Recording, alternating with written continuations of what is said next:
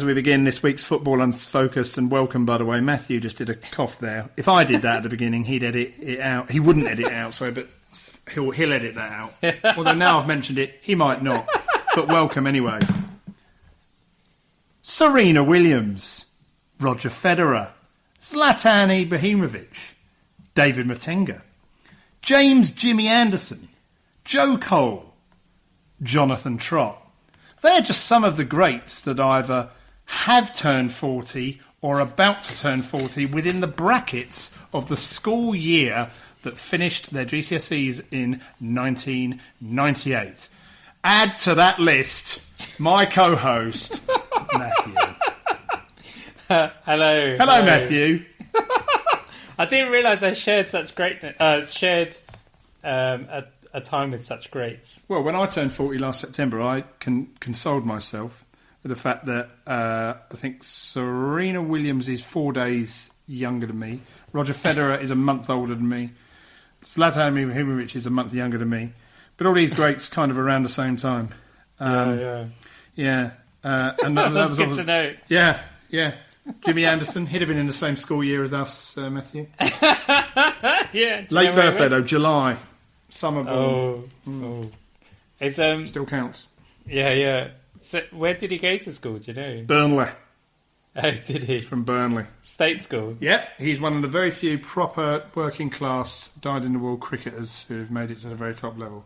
And I, for that, I love him even more than I love him anyway. But Matthew, this isn't about Jimmy Anderson. This is about you. How's your fifth decade so far? Uh, it's okay. Bit, yeah, just bit bit more creaky. Not since Yeah. not Literally since, since Monday. Yes, Yeah. not since Monday, but yeah, generally I I am increasingly clickier, click more clicky. Clicky, And- Well, as in, like you're in cliques with with yeah, small numbers of people who sort of bitch about others. yeah. uh, and uh, more just tight, and not tight as in. Oh, I am. No, oh, you I'm are always- fiscally tight. Yeah, fi- I am always fiscally tight, but but my hammies are a bit tighter than you I wanna- would probably say normally. Get into yoga, mate. I know. Right, enough of this. Matthew, Are we done? yeah, I'm going to ask you some questions now. As, as, okay. as a man in his 40s, I'm even more interested than ever to learn about you, what motivates you, what kind of, you know, what, what lies beneath. Oh, Matthew, what do Is you this put on- gonna- Matthew, just answer, stop, stop Sorry, procrastinating. sorry. Answer the fucking questions. Matthew, what do you put on your chips? well, as a man of forty, I I put on the same sauce that I did prior Monday, so it's a barbecue barbecue sauce. Um, That's a very I like I like curly fries. curly so I don't really- fries. um, I don't really have chips. Yeah, more I'm more of a curly fries man. Um, People, is I, I hope that the listeners are enjoying this because that, to me, right, that sums up why sometimes I ask myself, and Matthew asked me why I bother asking these questions, and that's that's the reason that answer there. I ask him what he puts on his chips, and I've never heard anyone in my life above the age of five answer that question with "I don't have chips, I have curly fries." so he's actually rejecting the sort of the, the the principle, the concept of just having some chips and maybe having some, you know, I mean, you know, even in fact, even your choice of barbecue sauce, I'd say slightly left field because I think again most people would probably go, you know, salt, vinegar, sort of yeah, ketchup, mayonnaise if you're a continental Yeah. type. yeah, yeah. But you've yeah. gone barbecue I've- sauce I've and you've immediately those. thrown out. So you would Yeah. pick curly fries, I'm assuming out of a frozen bag, over. you are right. yeah, I am right, yeah. Over uh, a lovely, authentic the- bag of chip shop chip, chips.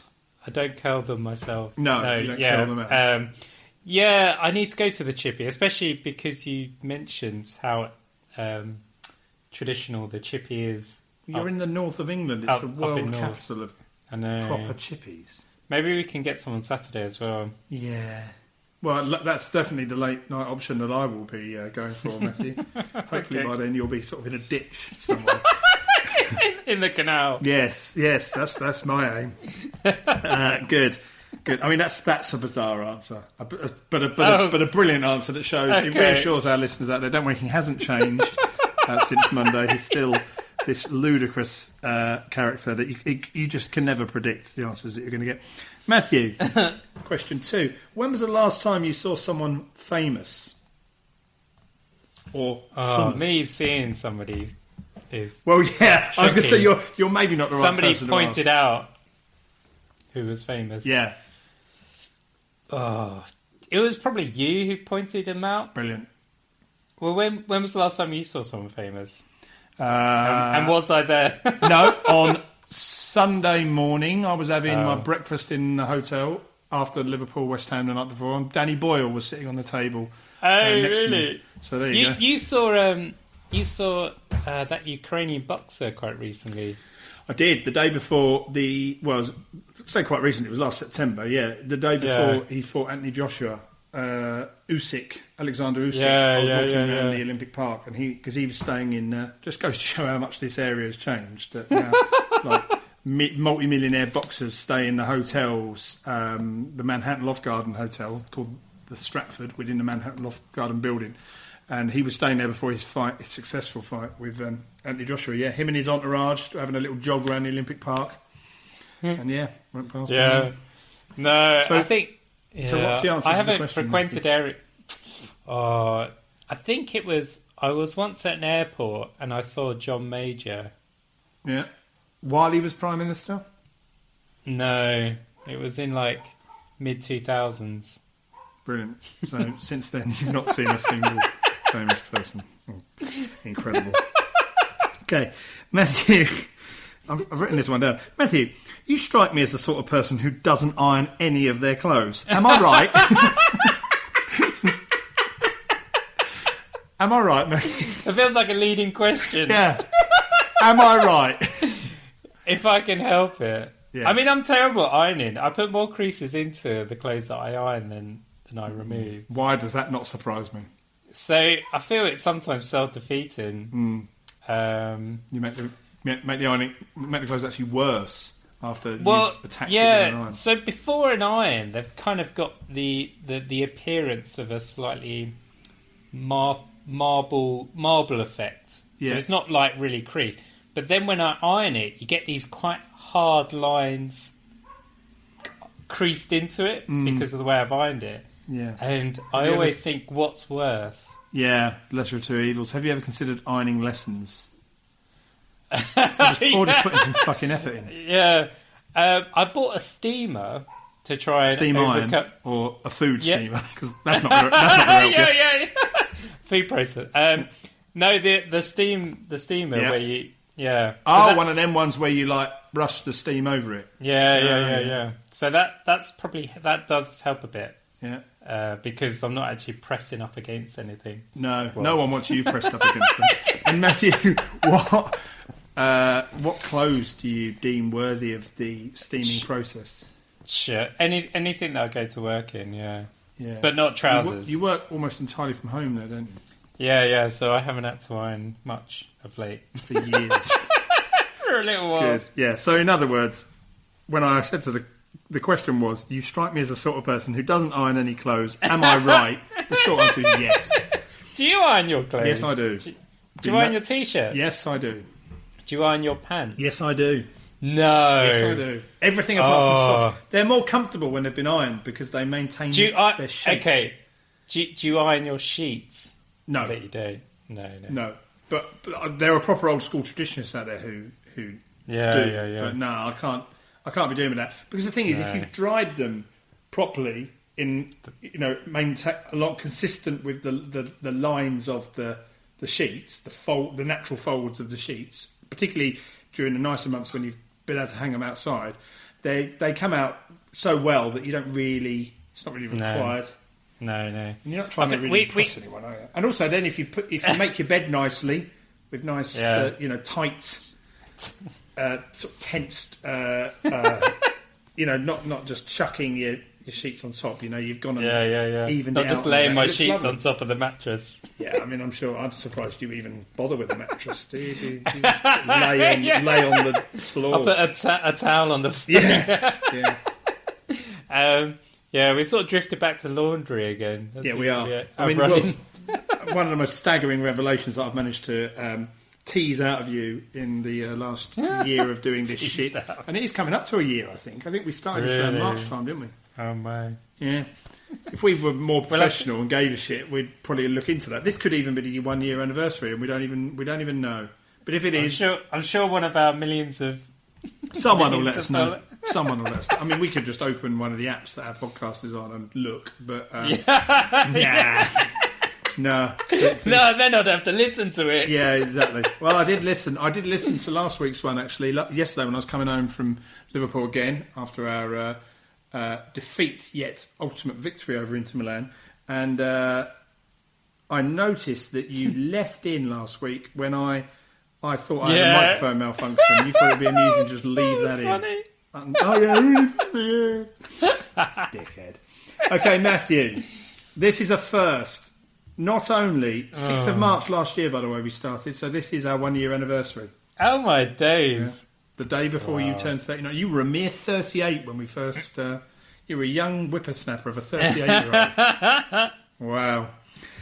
Um, yeah, this is something of a first because the content of this uh, podcast, we loosely call a podcast, has been entirely dominated and dictated by myself since we began. But for the first time, you have something that you wish to discuss or bring to the table. Yes, A made some- contention, shall we say?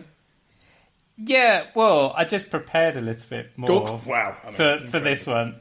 I mean, not I kind of prepared for the first ones, but but I don't think they added much. No, they added So I'd be interested to see if this actually brings any anything of worth. to Good. the cast, Well, but I can't But- wait to find out. I- Start so talking. you you basically said to me, listen to the Monday Night Club. Is that what it's mm-hmm. called? And I said, okay. On BBC and then, Radio 5 Live. Yeah, and and then initially I was like, this is two hours long, and it was only after a discussion last week you said, no, no, the podcast that's released on Tuesday is half an hour, so listen to that. About 45 minutes, yeah. Okay, yeah. So I listened to it, and um, so I listened to it, and I just provide some context. I did realize when I was listening to it, I was like, I don't actually listen to any sporting podcast whatsoever, but um, but I did find it quite boring and a bit shit. And the reason, and it wasn't like the most boring thing I've heard of.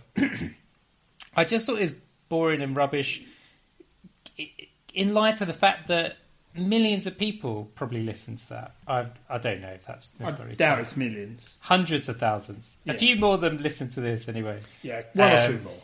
Yeah, but but even though I don't listen to sporting podcasts, I you know I I'm not like a sporting luddite. You know I do. Uh, I've sort of performed at kind of a higher level of sport than our circle of friends um, have. So I do love sport. Show off. He's on about his rowing. We can all pick a niche sport and excel at it. You know what I mean? A sport that no And one wants to fucking Probably do. swimming, possibly swimming as well. Swimming, yeah. But, all right, well, I'm yeah, going I this do- afternoon. Come down the Olympic pool and we'll race. we'll do we'll do whips. No, I'll. I'll do 100 metres, two lengths of the pool. Yeah, yeah, yeah. Yeah, then we'll see That'll be interesting. That'll be competing at a interesting. I'm sure. I'm sure you probably would actually beat Mm. me. Um, so I'll just go through the podcast chronologically um, because that's how I wrote the notes.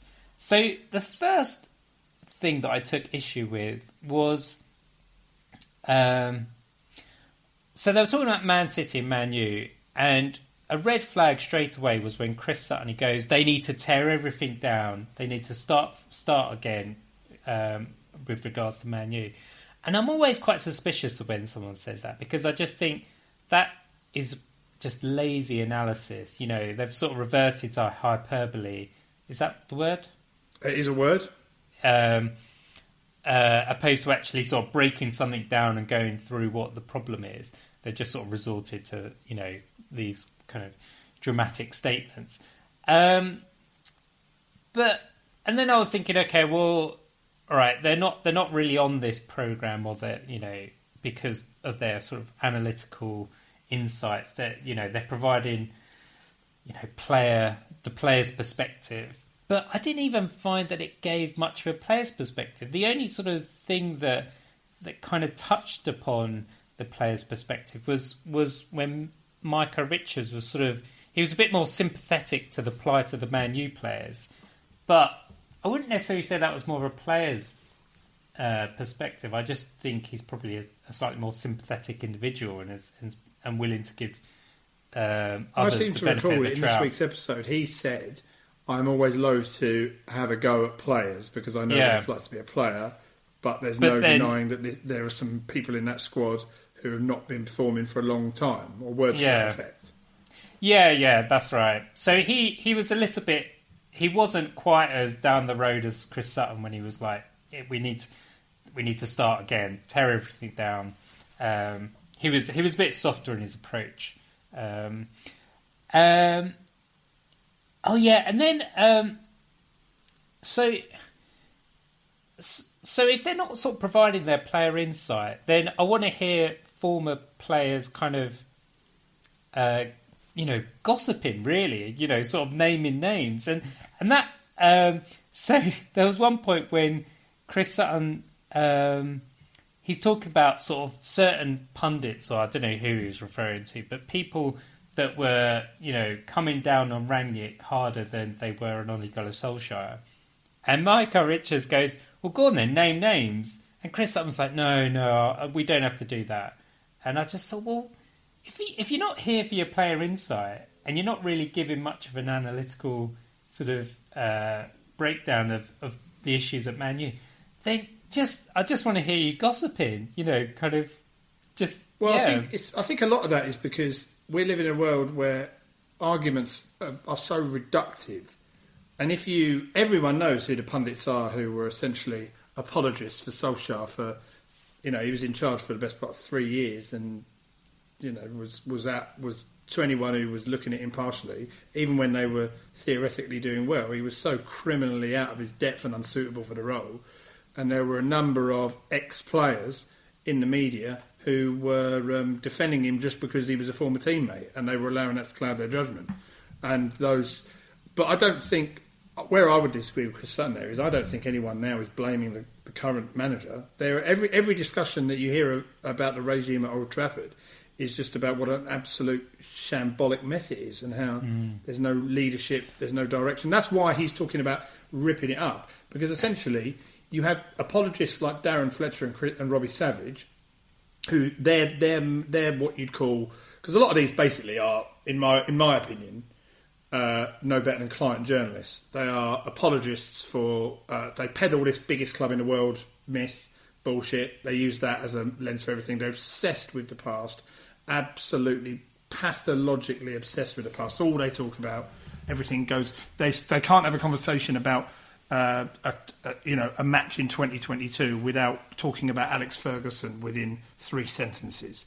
Um, and it's they don't they're, they're too stupid to realise how unhelpful and how limiting to progress that is. And they, they're not. I've made a point on this podcast before. They're not learning from the mistakes that Liverpool made in the 1990s. Always thinking that we were one by or one turn away from reclaiming the glories that we'd only recently given up. And 10 years goes by. They're currently on nine years. They're not going to win the league, are they? They're not even close to winning the league. And they're making all the same mistakes. And I heard Dion Dublin, and, and, and Dion Dublin, much as I admire him on Homes Under the Hammer, he shouldn't be anywhere near a football punditry microphone. He really is one of the most basic of the basic pundits. He's awful. He turns everything into a kind of, you know, a matey joke. He agrees. He'll make a point, and then someone more intelligent will make a better point that contradicts what Dion Dublin has just said, and then he'll agree with them. But then, and and and he makes such great play about being an ex-Man United player, despite the fact he was only there for I think a season, and he spent all of that injured with a broken leg, and then was surplus to requirements when they brought. He's famously the reason they brought Cantona because he got injured, uh, and that's why they needed another striker. Um, but they, again, everything they were talk, they, they were they were having a conversation prior the night before the Manchester the night before the Manchester Derby weekend, and they were again another reductive, predictable, boring conversation that loads of people seem to think you have to have these days. Where they go, who would get in a combined eleven between these two? I hate those conversations. It really is for them the worst type of football bore, right? And the worst thing is, these apologists, this, get, getting around to the point I'm making, these apologists for the current situation at Old Trafford, they love to peddle this line that the players are all magnificent and individually talented, but the problem has been the coaching and the, and the kind of, you know, the team spirit and the plan, that there's been no plan. But I, I'm of the view, and I think increasingly people are waking up to the idea that those so many of those players are criminally overrated, criminally overrated. And I don't think a single player would get in a Manchester City team. Not one, not a single player. That's how outclassed and in the shadow they are of their of their near neighbour. Manchester City are better than Manchester United in every single position on the pitch. And there's a reason that those players are playing for Manchester City that's because they are better. And yes, they are better coached and they are better drilled. And I'd say they're more professional as well. They're harder working. But they're just better. They're better footballers. They've been b- bought when they were all purchased. The research that went into their characters and their backgrounds and their ability to fit into the team shape is just better in every single way. And uh, the bunch of sort of individuals who play for uh, Manchester United who turn up occasionally and put in a good performance, and that leaves people to get excited. And had a half decent season when no one was in the ground, so the pressure of playing for that club was sort of massively taken off them, and now they're back to where they were before. And people are, you know, again, people were were deliberately going overboard about how good they were last season, tipping them for the title this season. And then now they have to kind of come up with a reason why they were so embarrassingly wrong, and they do it by focusing on it being the coach's fault and all that. But it is their players are not good enough. I don't think hardly any of those players would get into the Liverpool team either.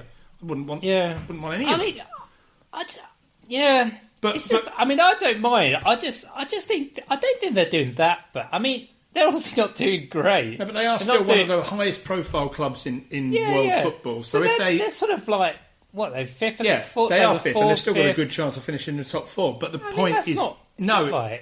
you're right. I mean, not. when when it's not when like when I just took, took took a bit of issue when they were just like so dramatic. I mean, yes, it's obviously you know they were talking about the leaks um, within the team to the press. Um, and yeah, and that is and obviously that toxic yeah that sounds yeah yeah and So everything's like getting out, isn't it? Training ground Yeah. rows and people who don't like the coach, people who don't like the training regime, you know, people who want to leave. It's all getting out. But yeah, I mean they're not like mid-table. They're not. I mean, No, they, they're not like there are there are teams above them that haven't spent 1.2 billion pounds in the last nine years, and that's that's the key thing. Yeah, yeah, yeah, They have yeah. spent more money than Manchester City. They love to throw the accusation that City are all about money. They have spent more money than anyone else in the last nine years. They have they throw money at every problem. Some of the money. I was watching Inter Milan the other night and looking at about four of them who were bought for massive money. Uh, playing for Inter Milan now, I'm just thinking, my God, yeah, God, the money that's been wasted. I think Alexis Sanchez, another one who the spinsters out there were saying, oh, he's going to make us now. We're, we're right back. This is, you know, he's turned down City to join us. Yeah, why did he do that? Because they they they were paying him half a million pounds a week. He was the highest paid player in British football for, and he did absolutely nothing for about two and a half years. Nothing. Um, and I think anyone who was paying close attention could have said that he was his, his form for Arsenal had been on the wane, and he he played so much football over about an eight or nine year period every summer, playing for a, a successful generation of Chile, and he, he was burnt out. Um, but they just threw money at it because oh, he's a, he's a proven Premier League player, he's exciting, uh, and he's he's available on a potentially on a free transfer.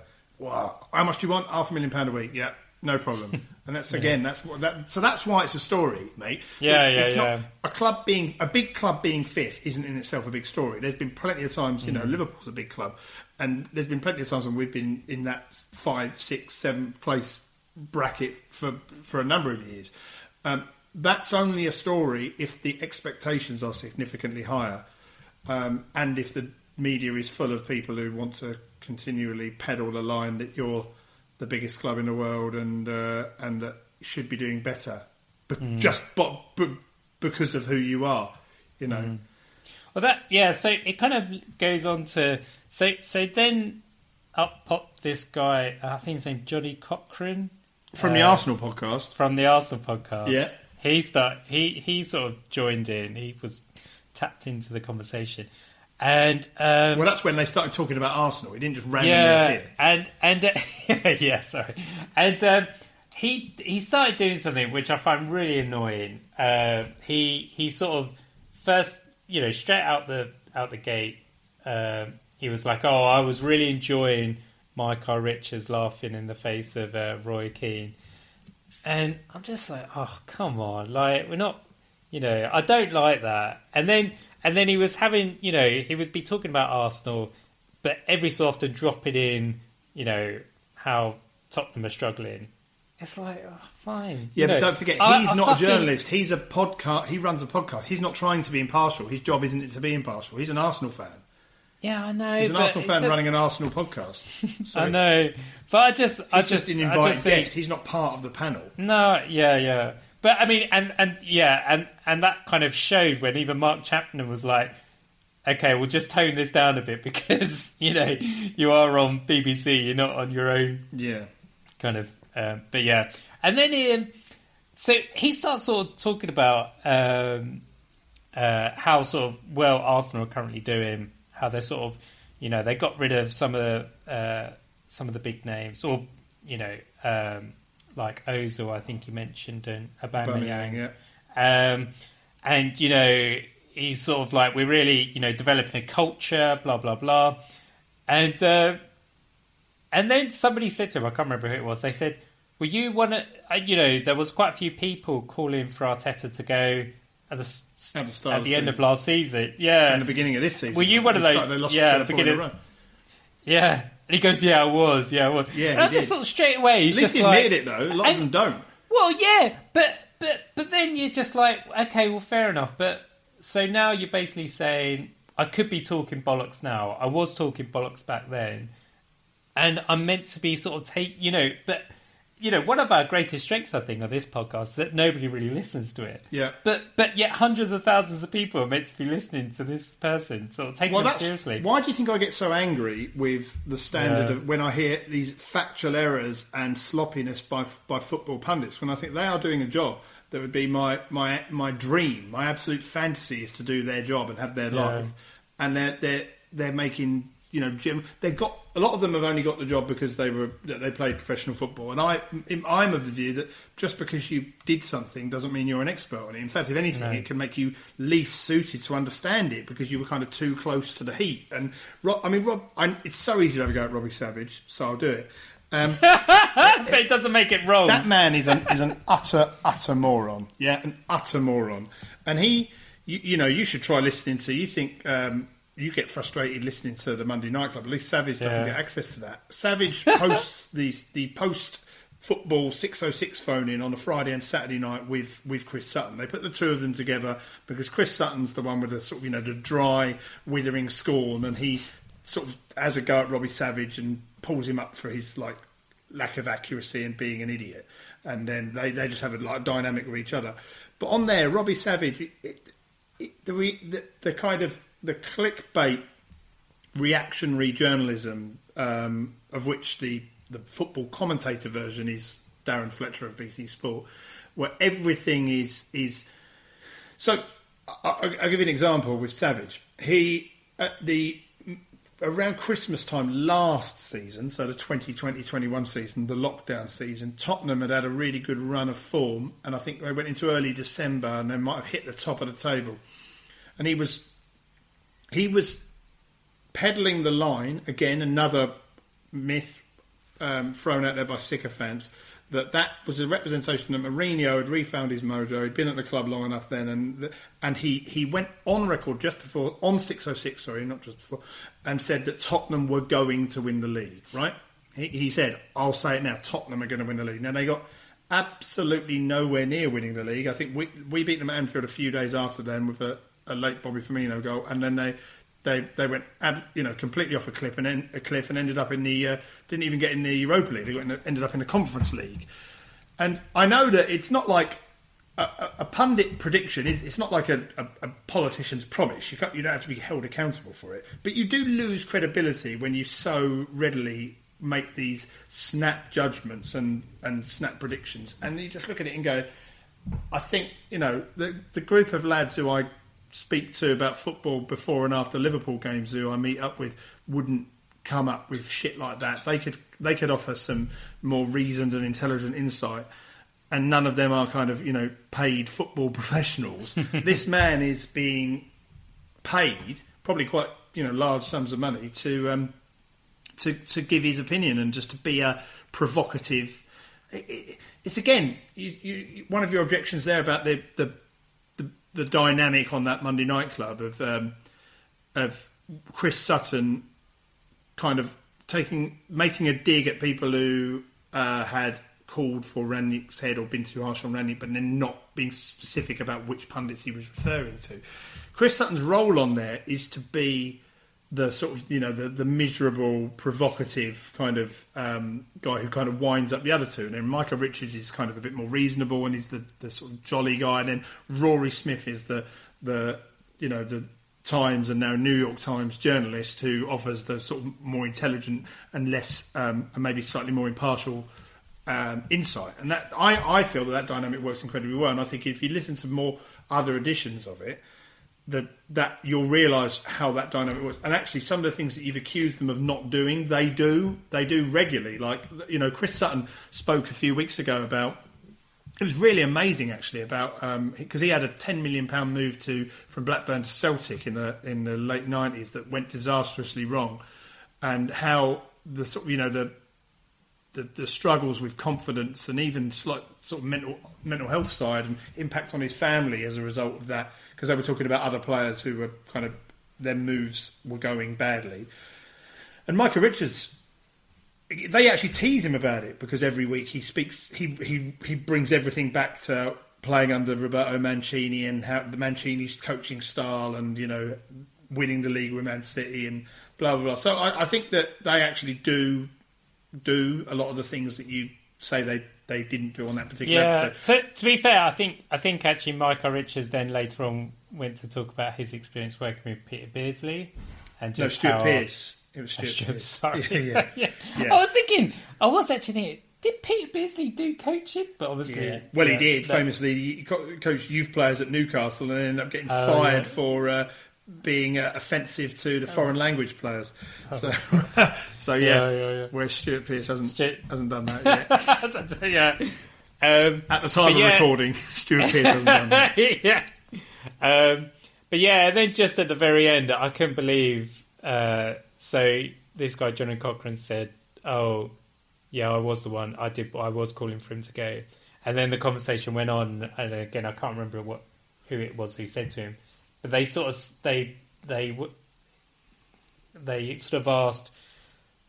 You know, Arsenal fans they, they sometimes have a bit of a reputation for being sort of quick to judge. Um, Fickle. and yeah, and uh, so you know, Arsenal have had a had probably a, arguably a good run of, of of fixtures. They've done well as a result, but you know, if they come up against some top teams and they and they possibly you know if they do struggle, you know, are you are you going to sort of be asking you know saying that we should keep patient, stick with the project? You know, really quite a leading, quite an easy question. Yeah. And he was, and he basically went, no, no. He said we're a top three club, and uh, Yeah. and, I, and I just couldn't believe it. That's I'm everything like, that's wrong with, with football. But there you go. That's that's it. But he is representative of a. There's just like no patience, and um, Yeah.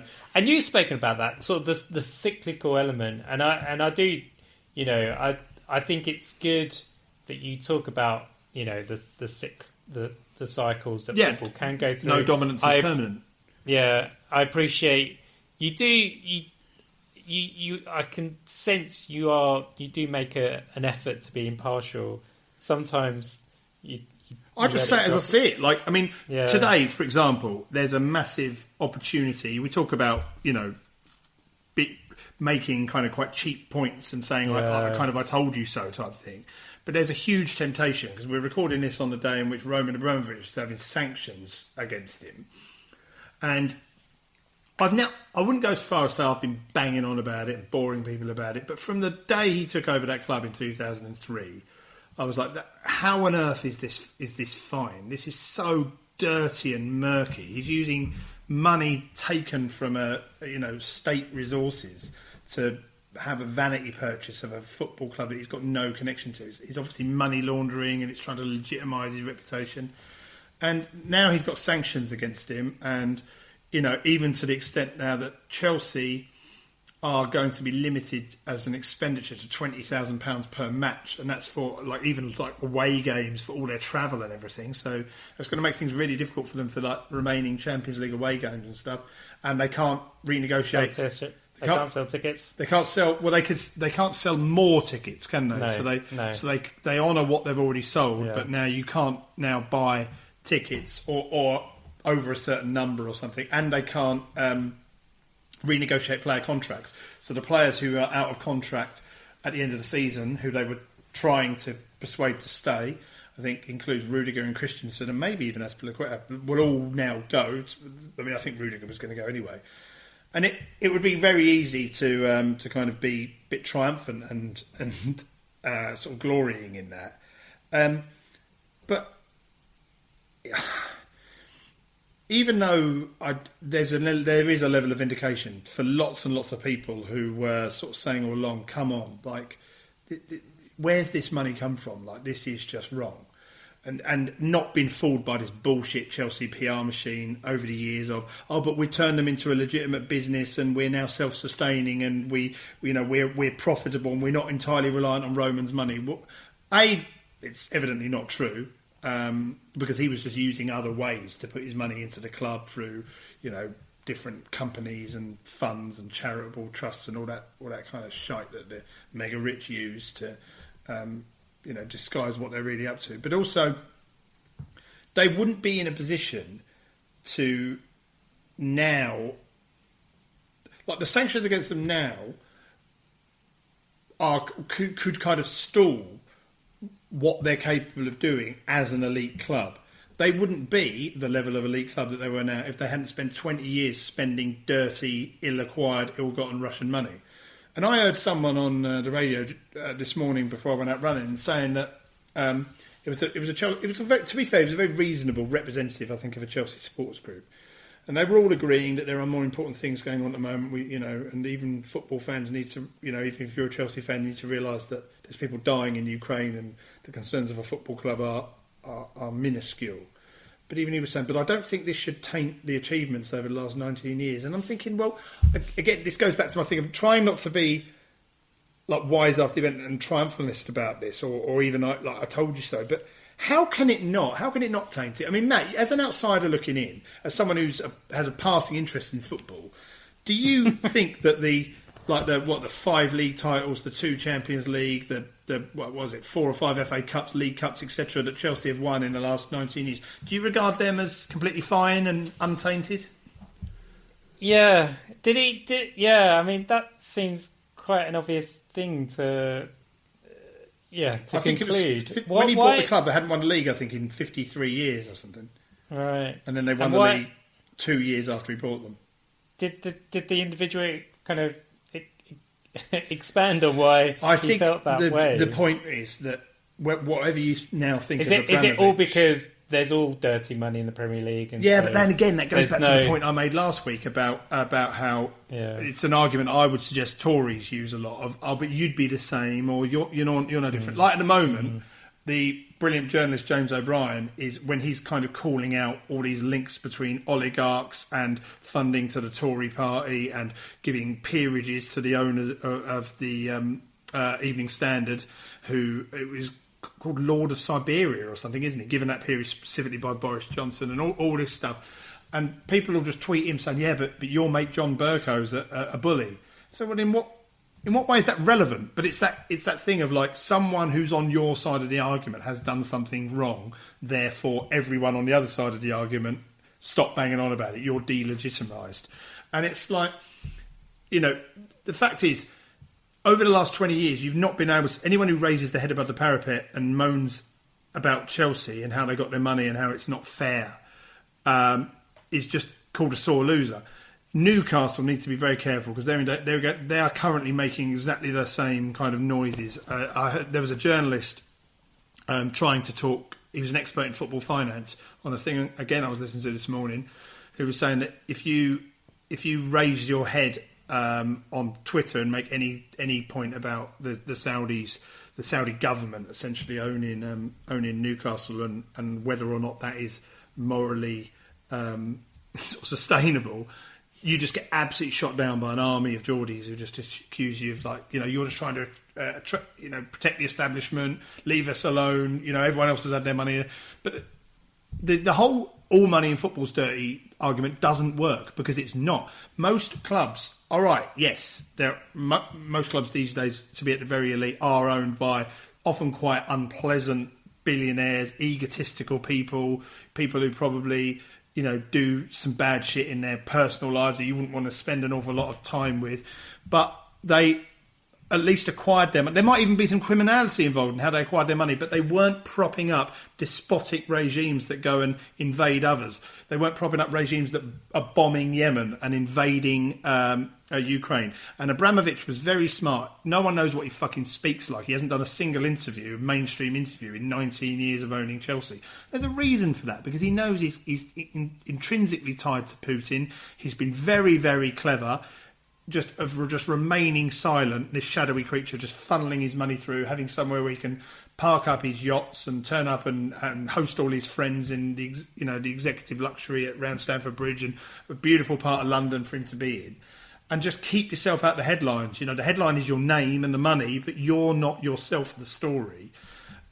And because I think he's not, he has known all along that as soon as he becomes the story, he's putting himself in danger because he's he's tied himself to a man. The only reason he's not had any action against him, as I said in last week's podcast, is because he is an, a, a Putin ally.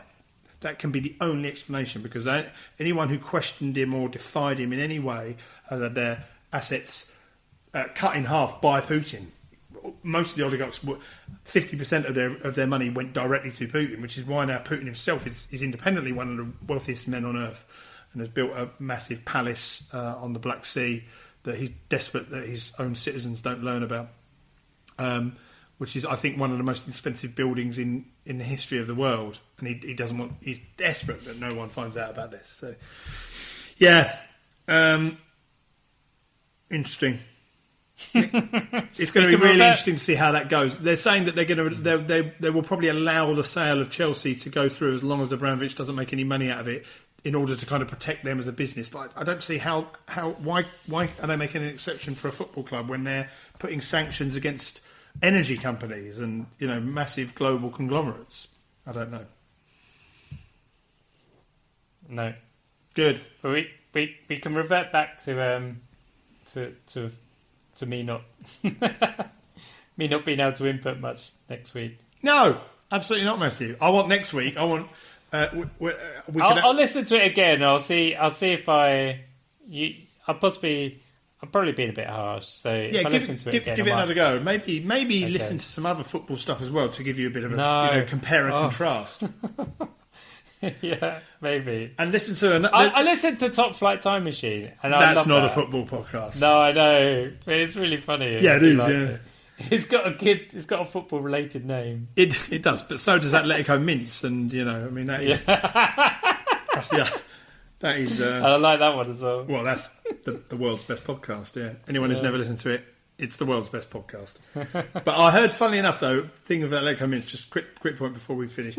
Uh, that I heard someone make the other day is, I I love it because I've listened to it from day one. But if you go in and just listen to a, the, an episode of Atletico Mince now like the latest one, it is completely unattached. It makes no sense whatsoever because it's it's it's so surreal and so much of it relies on a prior knowledge of of the characters that they've kind of built up that are many of whom are loosely associated with football. Um, but it is brilliant and it's got Bob Mortimer. And anyway, that's it for this week. Um, if Matthew makes it through another week now, he's in his 40s, we just take it one day at a time. Um, we will be back next week. Um, I will be seeing Matthew celebrating his uh, his momentous birthday in the city of Manchester this weekend. I'm tempted to leave him in a ditch or in a canal. uh, if I don't, tweet us what you what you think would be more appropriate. yeah, if yeah, so if anyone, get, yeah, if you hear this on Saturday morning, if you're one of the first to listen to this and um, you get the message, sorry, you you hear the episode before the night out, which is on Saturday evening, do tweet us and let me know the way in which you'd like me to dispose of Matthew. Um, if you, if you now die on Saturday night, Matthew, imagine how this is going to sound. yeah, I know. But Fishy. if it's not, Oh. yeah. on that bombshell of, of potential murder and death, it's time to say, it's time to say goodbye, have a good week, and see you next time on Football Unfocused.